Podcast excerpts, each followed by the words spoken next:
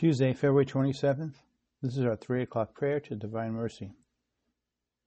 Let's pray in the name of the Father, and of the Son, and of the Holy Spirit. Amen.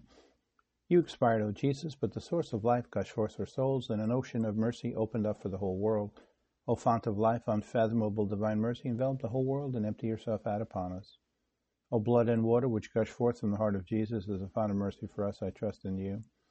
O blood and water which gush forth from the heart of Jesus as a fount of mercy for us, I trust in you. O blood and water which gush forth from the heart of Jesus as a fount of mercy for us, I trust in you. Amen. In the name of the Father, and of the Son, and of the Holy Spirit. Amen.